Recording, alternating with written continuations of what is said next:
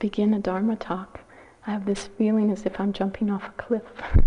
it doesn't seem to matter how many pages of notes I have. There's no feeling of security. and that's what it's about. um, as Kamala mentioned the other night, metta is the first of the four Brahma Viharas. Brahma Viharas being divine abiding or divine home. And tonight I would like to talk about the other three.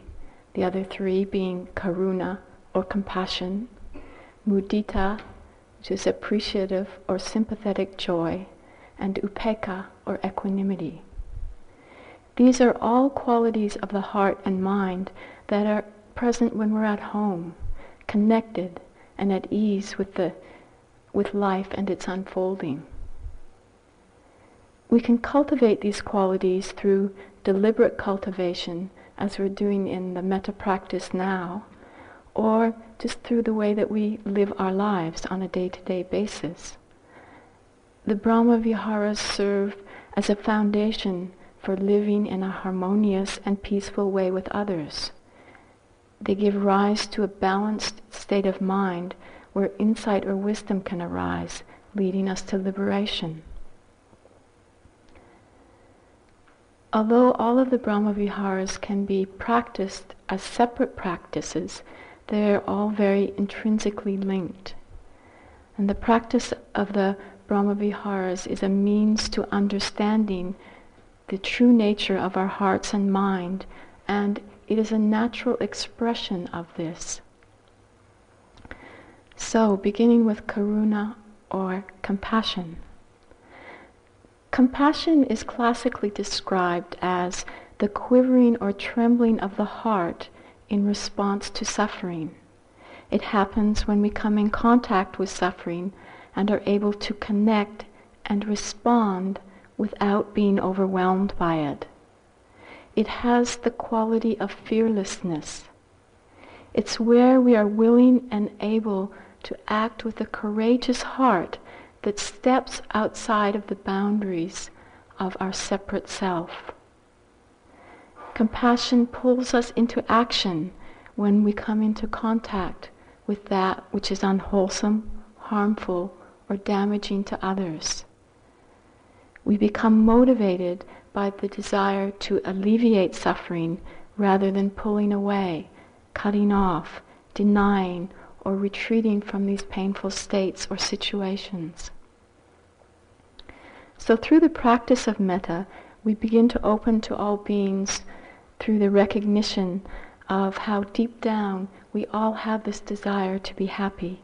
We share this universal wish. In compassion practice, we then begin to open to all these beings through the recognition of suffering and the universality of this suffering. The metta lays the foundation to begin to work with compassion. When we feel at home in life, a sense of ease, being able to love and to be loved, we have a base from which to begin to open. And the Buddha often gave metta practice to people who experienced a lot of fear. And as we become less fearful, we have the courage to open to new depths. Um, I had an experience in my own practice which illustrated to me how metta does help to lay this foundation for compassion. Uh, a couple of years ago, I was home at Christmas time, and in being with my father, I was very much aware of his suffering.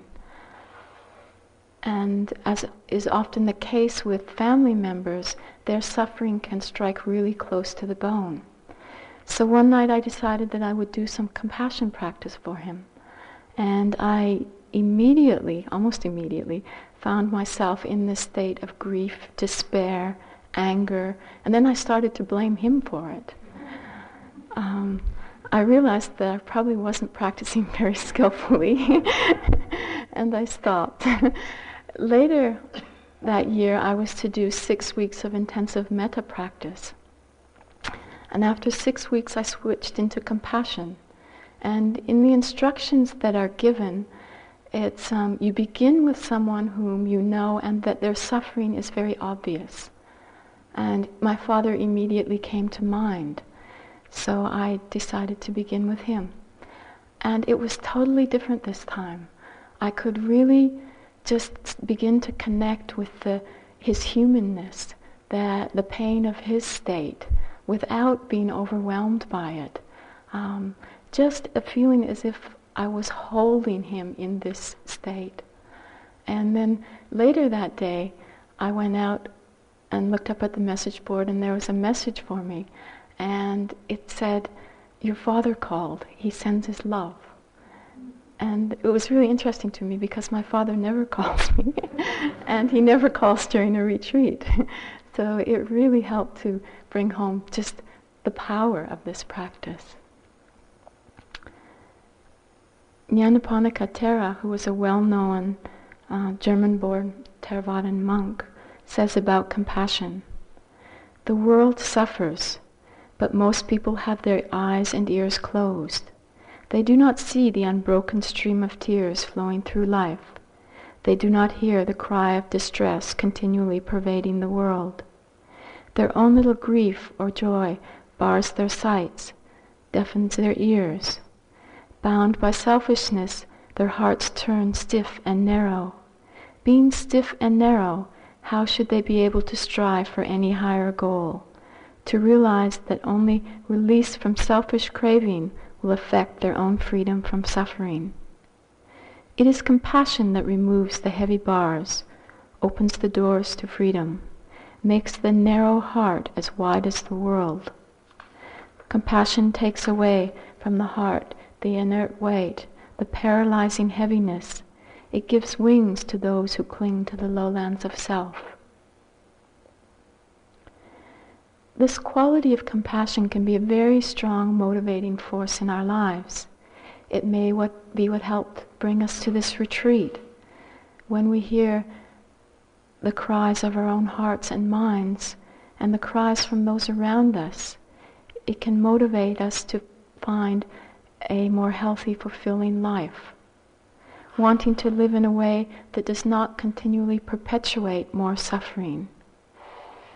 Our inquiry is not to escape life and suffering, but to come to understand how it is that we suffer. In this way, we begin to live in such a way as to reduce suffering in our lives rather than perpetuating more. Our practice is not simply a get high, feel good remedy, but a way that is deeply transformative. It has the potential not just to affect our own lives, but of those around us, as our presence, words, and actions are more in touch with a place of caring, kindness, wisdom, and compassion, the way they touch others um, can be an inspiration for them to find it in themselves. Before I go any farther, I'd like to speak a little bit about the word suffering. The truth of suffering is the first of the Four Noble Truths that Buddha spoke about and very central to his teachings. In Pali, the word dukkha is used. It's often translated as suffering, but it probably has a, a much broader meaning than most of us might associate with the word suffering. we can readily understand it when we think of mental, physical, and emotional states that give rise to unpleasant conditions, but the word dukkha extends beyond this. It also means that which is insubstantial, unsatisfactory, or illusory. We find unsatisfactoriness when we pursue happiness in the fleeting experiences of life. Through our not seeing clearly and identifying with our experiences, we are chasing happiness, happiness in conditions that are always changing, that there is no lasting happiness in this way. In one moment, we may feel good about our experience, and in the next, as it changes, as it disappears, we could be left with grasping or clinging to that experience. Dukkha also refers to this state of unbalance in being in constantly changing conditions. I mean, our experiences can be pleasant, unpleasant, neutral, but they're always changing. There's nothing to hang on to. This can leave a feeling of vulnerability.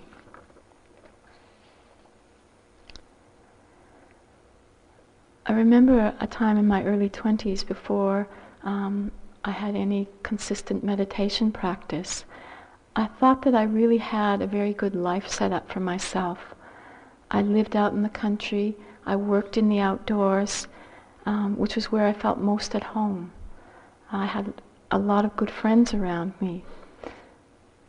And because my work was seasonal, it meant that I had time to travel and to hike and one of these travels took me to India.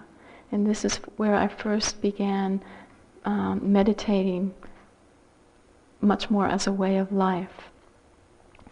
And when I began this,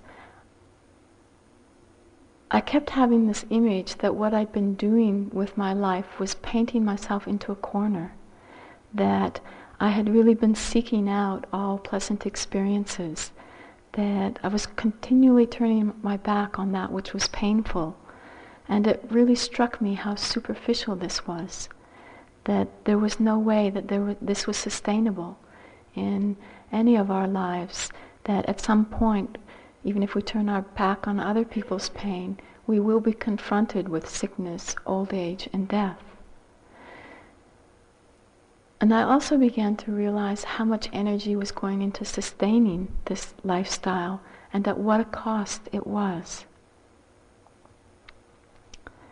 If we just look into our own life and reflect on all of the suffering we've encountered, and many of us may not have had really first-hand experience with starvation, violence, wars, but I know in my own life there's still been times of great agony and then if we look at the number of people that are on this planet and that they too have similar conditions and that some of these people are actually living with starvation, living with the fear of death from wars, living or having experienced pain due to violence and abuse.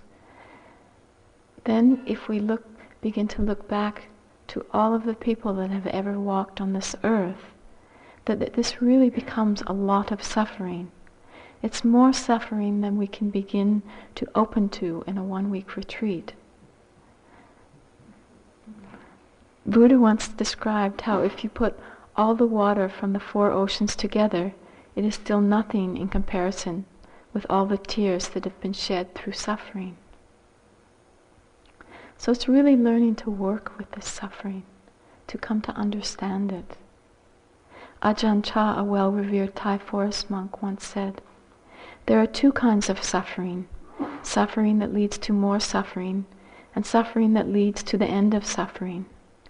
If you are not willing to face the second kind of suffering, you will surely continue to experience the first.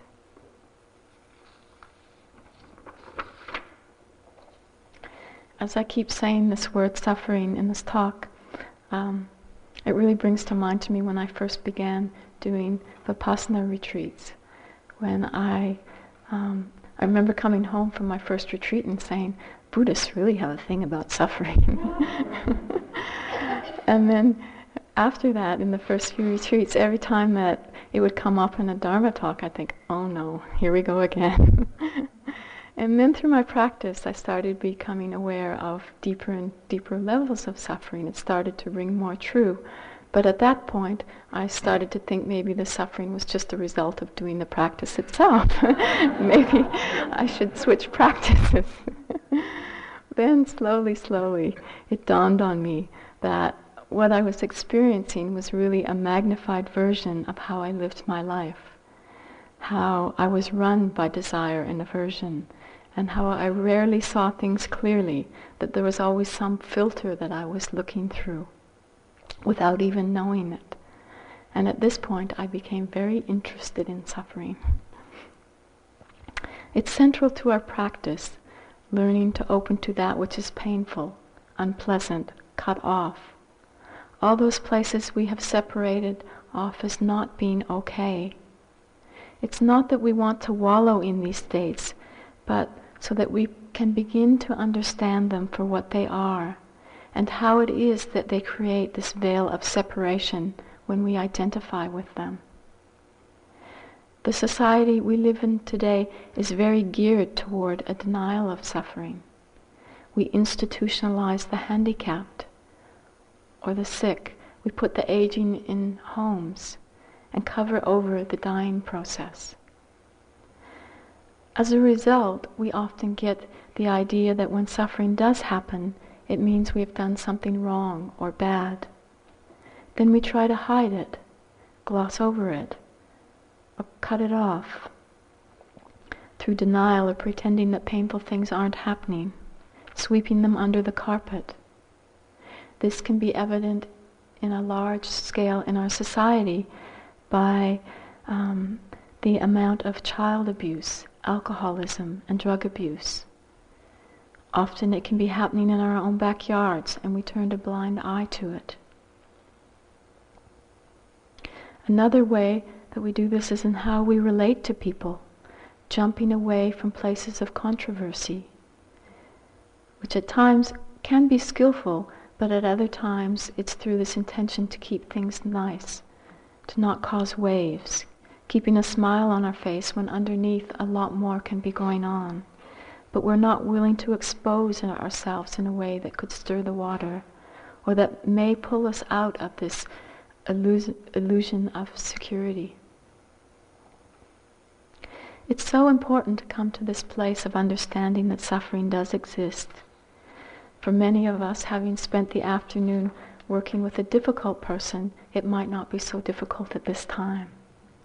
We may have come in contact with feelings of fear, rage, despair, grief. It is the work of compassion to be able to open to these states and to accept them. In this acceptance, we begin to taste of freedom. On my first trip to Burma, after a few months of practice, I started to experience a lot of anger, hatred, and ill will. It was really quite shocking to me. I had always thought of myself as being a reasonably kind person. And then these states came on quite strong, and they didn't subside with time. It was a very difficult time for me, very humbling in the end, what I found I could only do was to hold it with compassion, that there was this being that was really suffering. It also helped me to connect with the universality of suffering. No longer could I condemn those who were violent, abusive, and causing destruction, but I could begin to hold them in my heart, knowing how deep their pain was. As Steve mentioned last night, if someone angers or outrages us, it can be helpful to open to them in a larger context, to have some sense of what their life is like, the conditions out of which their anger is coming from. If we are to come to be able to uncover the compassionate heart, we must come to understand our anger. The Buddha was uncompromising when he spoke of not holding anger in one's heart. In one of the suttas in the Majjhima Nikaya, he says, Bhikkhus, even if bandits were to sever you savagely, limb by limb, with a two-handled saw, he who gave rise to a mind of hate towards them would not be carrying out my teaching. Herein, bhikkhus, you should train thus our minds will remain unaffected, and we shall utter no evil words. We shall abide compassionate for their welfare, with a mind of loving kindness, without inner hate. We shall abide pervading them with a mind imbued with loving kindness, abundant, exalted, immeasurable, without hostility and without ill will. This is how you should train, bhikkhus. This is oftentimes not the message we received growing up. I recently came across this motto from Colonel Gaston, as who some of you may know was the the first builder of the building that we're now sitting in. Um, he also owned the property across the way called Gaston Pond. His personal motto was, Live every day so that you can look any damn man in the eye and tell him to go to hell.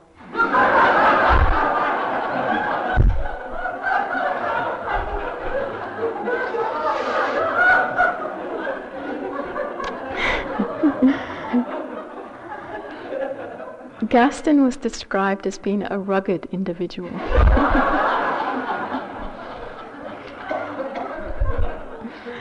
In our society, we have given a very high value to being individuals. This may have some positive aspects, but when we start to protect our individuality at the expense of others, it can become very damaging. One thing I'd like to emphasize in what the Buddha said in, in the quote that I just read, his last line, and this is how you should train bhikkhus, to remember this is a practice, a training. I'm not sure if someone was to savagely severe me, um, cut off me limb by limb, that I would really be able to hold them with a loving and compassionate heart. but I do sense of the possibility. For inspiration, I look to people like the Dalai Lama or Aung San Suu Kyi, um, whom Steve spoke la- about last night, the elected democratic leader in Burma. Um, or Sister Chan Khong, a Vietnamese nun who has been working with um, Thich Nhat Hanh for many years. All of these people have been either in their own lives or the lives of their fellow country people been exposed to immense suffering, torture, um, killings, violence. And through it all, they keep coming back to a kind and compassionate heart. Sister Chan Khong, um, she was born in 1938, and so she's been helping the people of Vietnam ever since she was in her teens. And during this time, the Vietnamese people have gone through incredible hardship. And she's used this with her practice to help her day after day to be able to face both her own suffering and the suffering of others. In her book, um, Learning True Love, she says that when she is faced with speaking to someone who has caused harm and suffering, she keeps in mind that every being has the potential of Buddhahood and that she's actually speaking to a future Buddha. When her rage comes on quite strong, instead of acting from that place, she uses walking meditation and she will just walk until she feels calm enough to speak out of a place of clarity, which doesn't mean that her words might not be strong, but that there is some place of clarity, um, some place of calmness that she can speak from. And she says sometimes this takes days. It really calls upon us to develop patience. Compassion is not something that we only feel towards others, but is equally essential in relation to ourselves. If we look at our meditation practice, there are many times where without compassion we only beat our heads against the walls. times when we are faced with extreme difficulty or painful states. Sometimes we may have the energy to open to them, and at other times we may may need to have an honest recognition that we are at the edge of what we can open to and may have to skillfully retreat from it just to move back into a place of nurturance.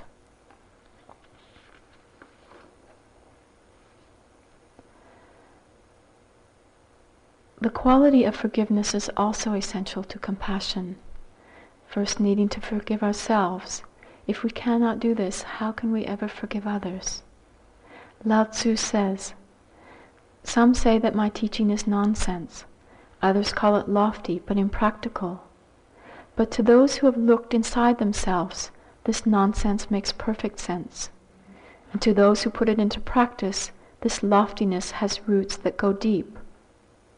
I have just three things to teach simplicity, patience, compassion. These three treasures are your greatest treasures. Simple in actions and in thoughts, you return to the source of being.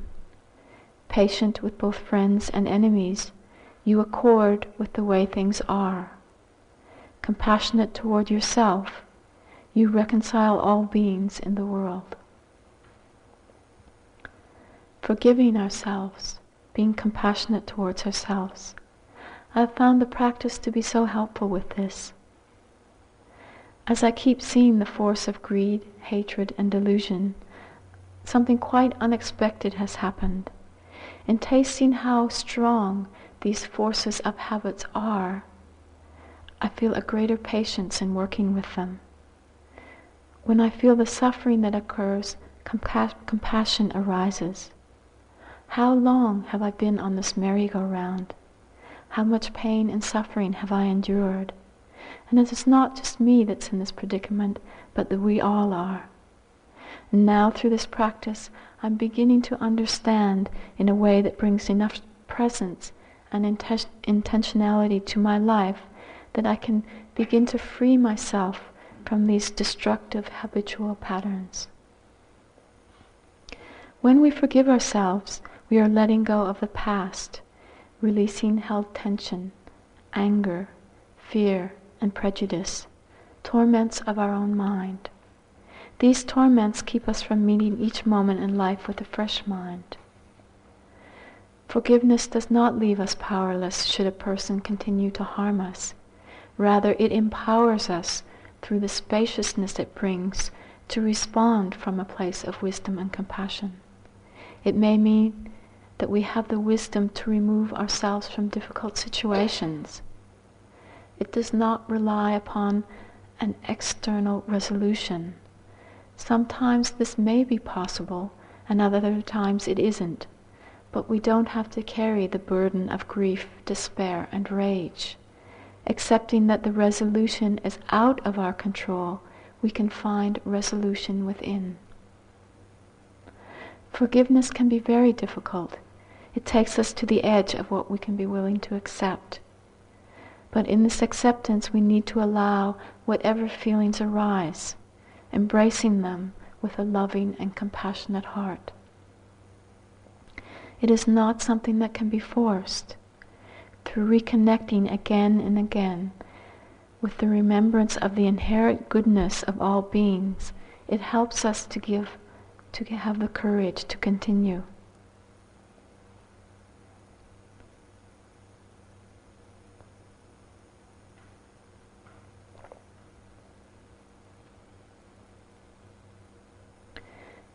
The near enemy, or that which masks itself as compassion, is sorrow or grief.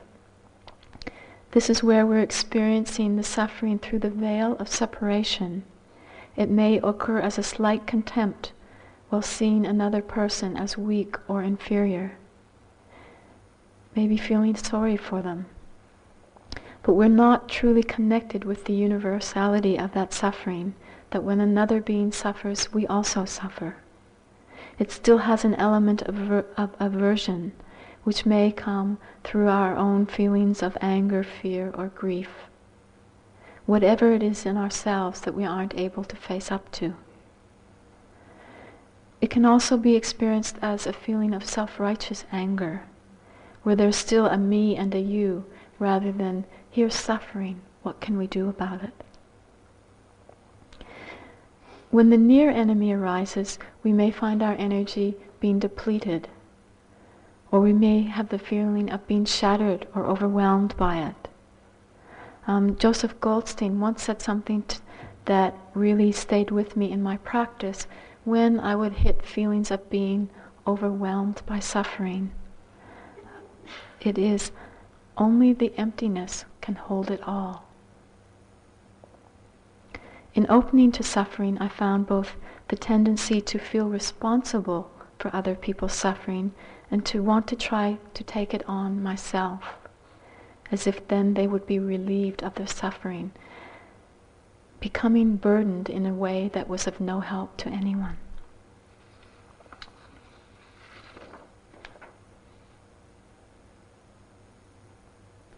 Oftentimes we may relate to the idea of being loving and compassionate as meaning that one is disempowered, weak, allowing other people to take advantage of us. But this is really only a misconception. Compassion is a very strong state in which we can connect with the suffering without fear. We are accepting things as they are, which doesn't mean that we aren't able to respond to situations, but that we're more clearly able to see the whole situation.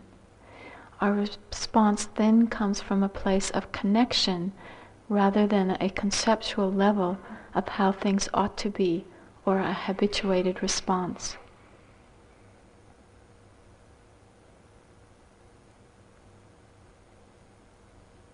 I so often think that in our spiritual practice, we do ourselves immense harm by thinking that we should be able to open. But it's really in recognizing when we reach that edge with it, using compassion with ourselves. A while ago, I was talking to someone who was in quite a state of suffering, and at first I had a feeling of compassion for them. And then, as they went on and on, it got more complicated, and suddenly my compassion turned more to a pity for them. And then it was really interesting. At some point, I noticed this that there was this feeling of disconnection from it. Um, and I noticed that I really wasn't present with them anymore. When I realized this, I just simply brought myself back to the situation. It wasn't as though I told myself, oh, come on, be really compassionate. Um, but I just connected back into the situation. And just in being present for them, the whole thing shifted.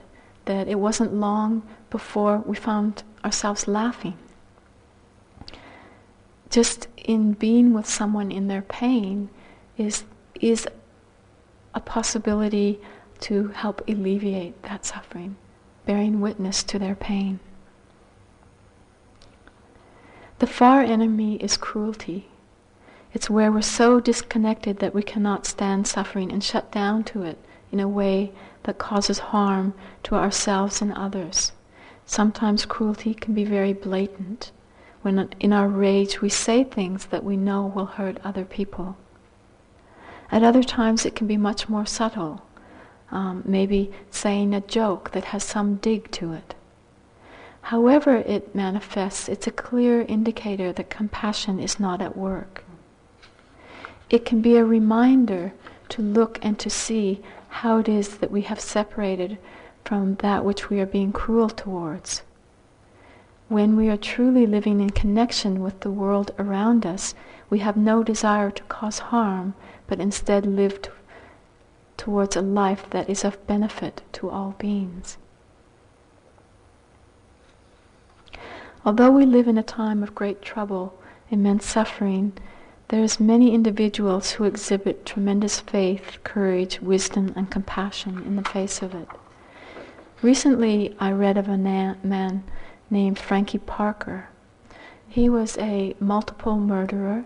He murdered his mother, father, and sister in law, and then, in a standoff with police, he wounded a police officer. Um, when he was first on death row, he was known as a rebellious person, um, a rebel, and quite troublesome. Then, in a period of isolation, he came in contact with the Buddhist teachings. He recognized that freedom was possible even from the state of torment to which he was living. He took the teachings to heart um, and began practicing meditation. And this practice transformed the remainder of his life. In the last few years, years of his life, he became a beacon of light on death row. At the time of his death, he was able to be a teacher for many, including his friends and family. He approached death with fearlessness. His final statement was, for eight years, I have worked on kindling a small light of others who have committed small. Uh, I'm missing a sentence here. For eight years, I've worked on kindling a small light of. Um, I wonder what it said. My memory is not so good. mm. Small light of hope, of inspiration for others who have committed heinous crimes. May this small light be an inspiration and spread the flame of compassion to illuminate the entire universe so that all beings may realize the fundamental compassionate nature that resides within us all. Actually, earlier today, this might explain why there's a, a gap. I got to this section and I began to cry. I was so touched by um, this man, just that, you know, in this state of real suffering, real torment, that he was able to tap into the possibility of freedom. That in, it just inspires me in that no matter how deep the, the pain, the grief, and the despair may be, that, or the feelings of guilt and shame and self judgment about what we've done, the possibility of freedom is always there. Both metta and compassion practices can have quite a strong healing benefit. Um, I spent about a quarter of my life with chronic fatigue. In the beginning, I fought it hard, I denied it, kept pushing it away, and this only compounded my suffering. And then in recent years, through the practice of metta and compassion, um, I've come to experience it in a different way. At times, when there's really no energy of curling up in a ball and imagining myself just bathing in a womb of unconditional love. Or with compassion practice, just the acceptance of the state. It's not an acceptance in wanting it to go away, but just really opening to how it is right then. Sometimes the illness may temporarily disappear, and other times it is just the struggle that goes out of it. I think that I used to have a romantic idea of what compassionate heart would feel like. But in scratching the surface of compassion, I'm finding something quite different than this romanticism. It is oftentimes very humbling. It is not one where pride easily arises. Even to be fearless in the face of suffering, when we're truly connected, we know of its depths and it's nothing that we can brag about. It is simply that we are called into action, no bones about it. It is a spontaneous and natural act. Compassionate action in our lives may be quite simple. We don't have to go out and stop the wars, save the hungry. For this, some of us, this may be appropriate and called for action, but we can all begin by just facing own, our own demons. It may be demons of fear, hatred, anger, frustration, boredom. When they arise, we can embrace them with kindness and care. We may have this strong pull to be socially active in the world, to speak out against injustice, but if we speak out in a reactive state with anger, rage, hatred, are we not speaking out with the very same energy that wars are made of? By our willingness to come to terms with these energies in our own minds, we are stopping wars. Simple things such as being able to listen, being fully present for someone, bearing witness. Another way is to live the precepts. In this way, we align ourselves to living in a harmonious way with others, a way that respects life it brings more intentionality to how we live, more awareness to our motivations, and a greater understanding of how our actions affect others. Growing mindfulness begins to protect us, to keep us from performing actions that cause harm and that we may later regret. Our practice can be seen as compassionate action. It's our willingness to come to understand the nature of suffering. Practice cannot help but ripple out into the rest of our lives. As we learn to live more skillfully, it helps to inspire others to do the same.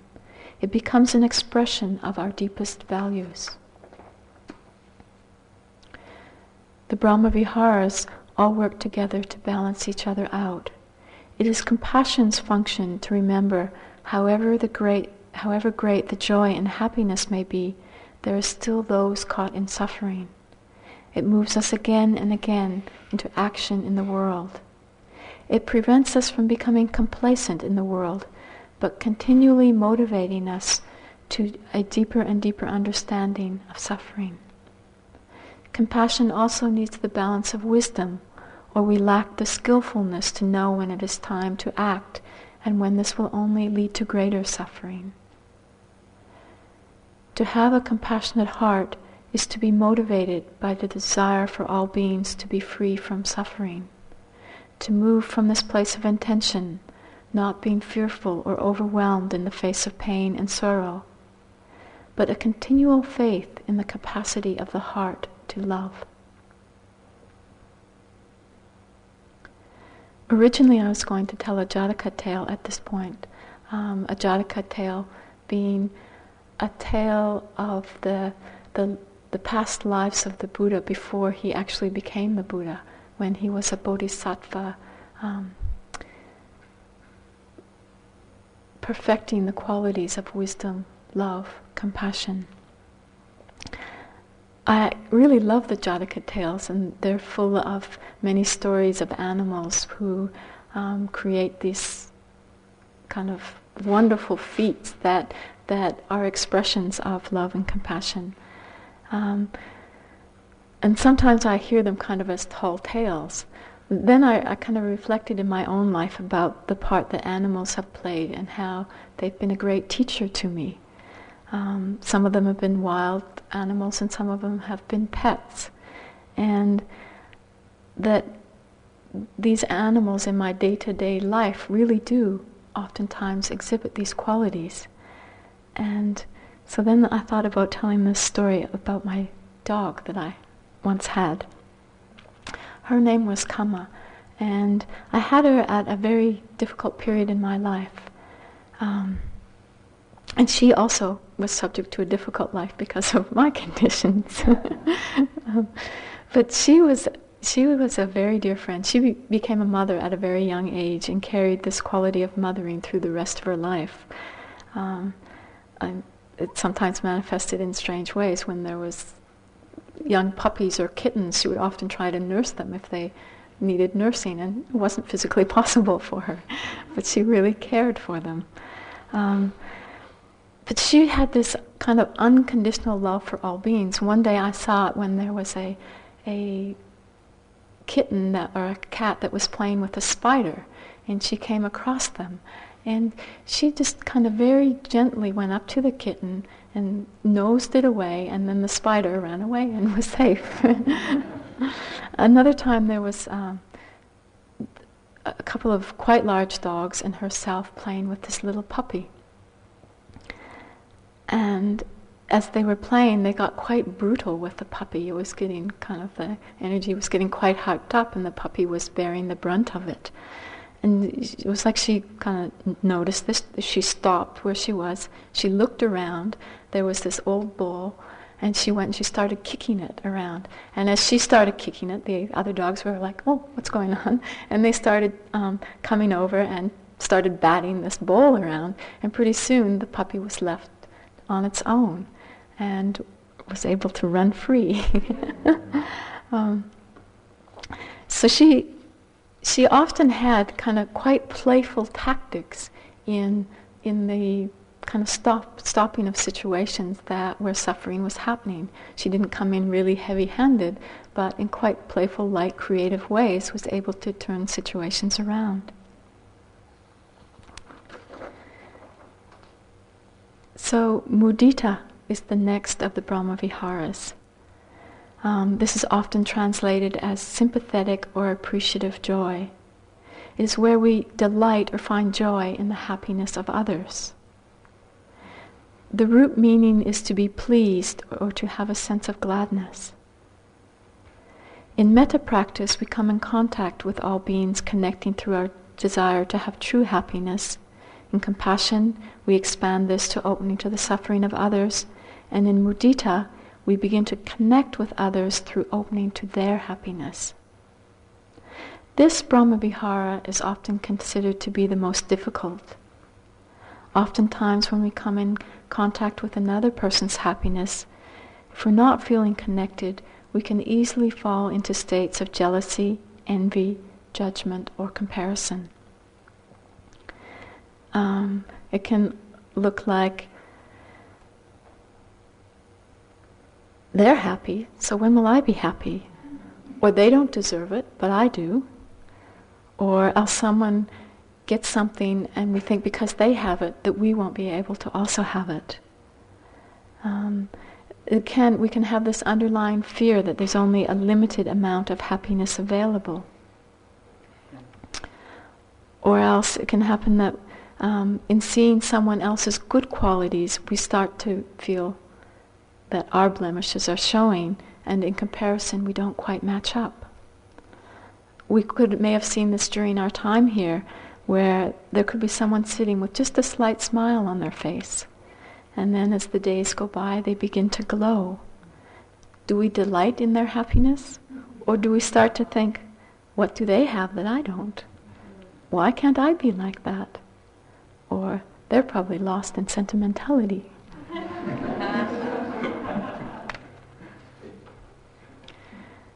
These painful states arise out of feelings of separation, the mind of comparison, or the I want mind. We are envious, jealous, hating to see the success or prosperity of others. And this can make us quite miserable. And this is called the far enemy of mudita. But through the practice, we can cultivate the quality of rejoicing in another's happiness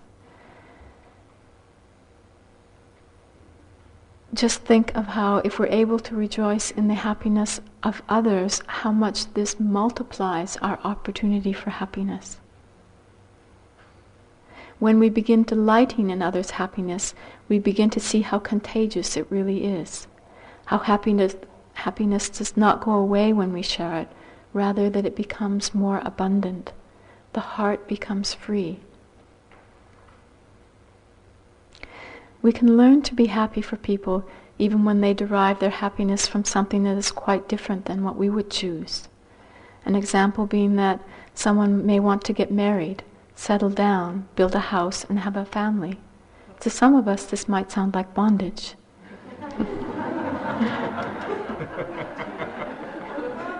Yet, if in their lives they have this opportunity and this is what they really want, we can rejoice in their happiness.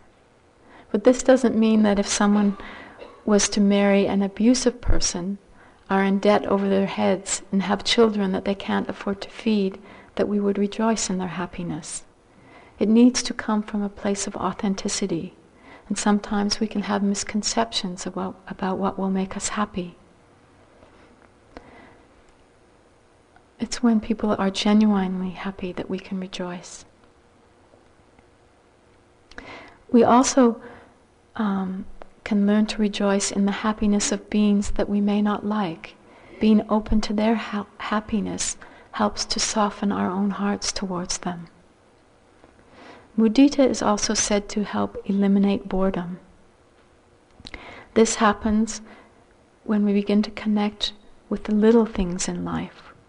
We don't have to wait for the big happiness, but can be de- delight in any moment of good fortune or prosperity. When there's boredom, we start stop seeing these little things. We lose interest, and this can be an, a form of aversion. But by reconnecting, it helps us to connect with our experience and the world around us. Even we probably know people who have a lot of suffering and may not have so much happiness, but when they have even a moment of it, it's like a flash of lightning in the dark, and that we can rejoice in them having this blessing, this moment. One of the people in my own life um, who really to me embodies mudita is a Zen master that I've sat with named Hogen Daido Yamahata. Uh, he's commonly called Hogen-san. And he's this really delightful, mischievous little imp.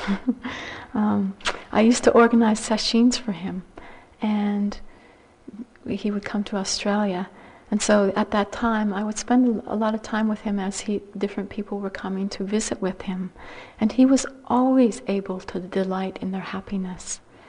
Uh, one day I was sharing with him some good news that I had received and was very happy about this. And in sharing it with him, he grabbed my hands, clasped them in his, and started jumping up and down. I had this feeling as if we were these four year old kids just celebrating our happiness. One thing that really struck me about his ability to do this was that he never fell into collusion with it. In the very next moment, he was equally as capable of coming in with the Zen stick, which he did. um, Mudita has an energizing quality to it, and it's important to stay connected to the experience, or we can be swept away into exuberance, which is mudita's near enemy.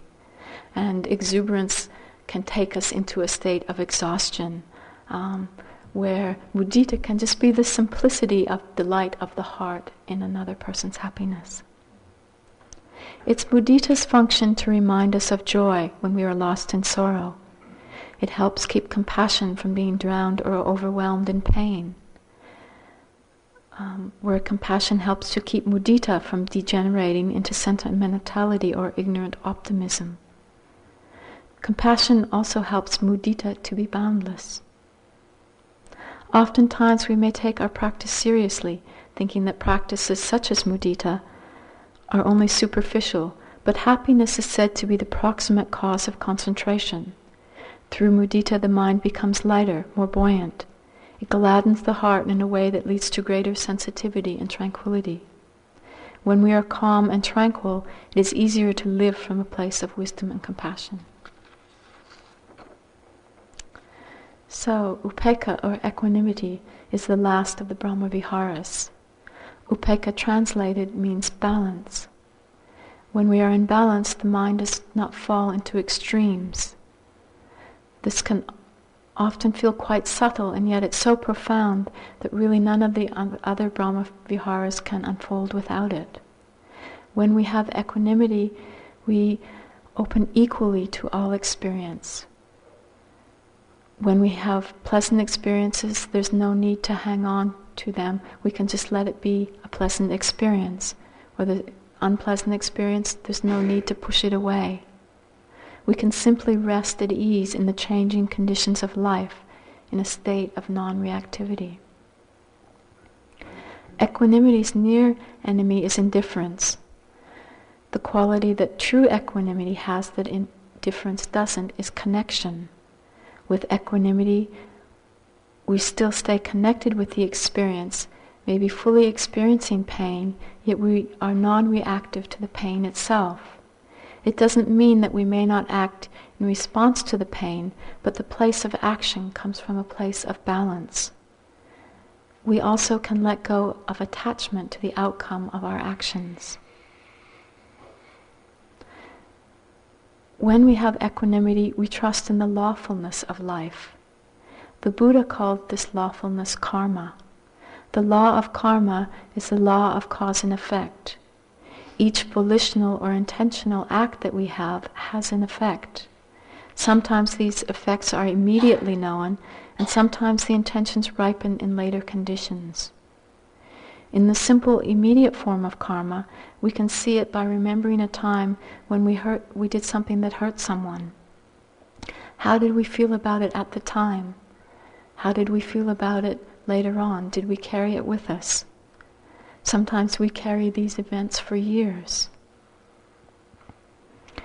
Or similarly, if maybe we acted, um, did something with the intention of bringing love and kindness to a situation, how did we feel? Was there a lightness, a joyfulness in the heart?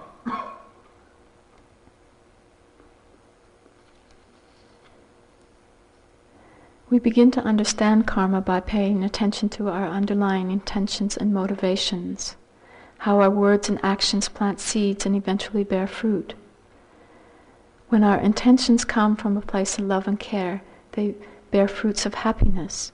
When our intentions are filled with anger and aversion, they bear fruits of pain and suffering.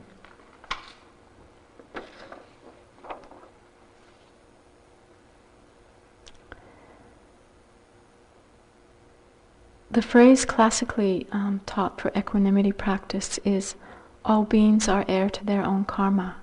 Their happiness or unhappiness depends upon their actions, not upon my wishes for them.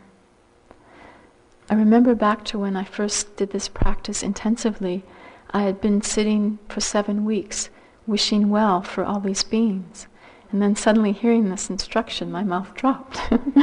what was the point? What was I doing? um, and in that experience, I began to see how attachment had crept in, that I had somehow slipped into feeling responsible for other people's happiness. And when I actually began using these phrases, there came a sense of relief. This didn't mean that I didn't still wish well for them, but that I could not ultimately be responsible for their well being. I mean, we could see this in the way of there could be a friend who smokes, and although we may wish well for them, through the action of their smoking, that there could be some harm or suffering that may result from it. It is equanimity's function to keep love and compassion from moving into uncontrolled emotion. Equanimity gives compassion the strength to move into action without attachment to the results. It helps strengthen the quality of fearlessness, bringing calmness and patience to the situation. Equanimity helps the other Brahma Viharas to move into boundlessness without exclusion, without exception.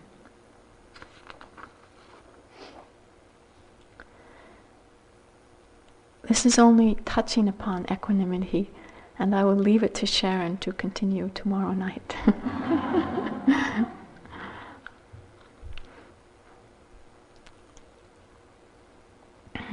so, just in closing, I'd like to um, say this quote from Kosho Uchiyama. He says, The true self includes the entire world in which it lives. Therefore, there is nothing that is not a part of it. Everything encountered is life. To devote ourselves to everything we encounter and throw our life force into doing just that is quite different from simply exhausting our energy, our energies playing with toys. Here is our passion for life as joyful mind manifests, and the significance of being alive. So let's sit for a bit.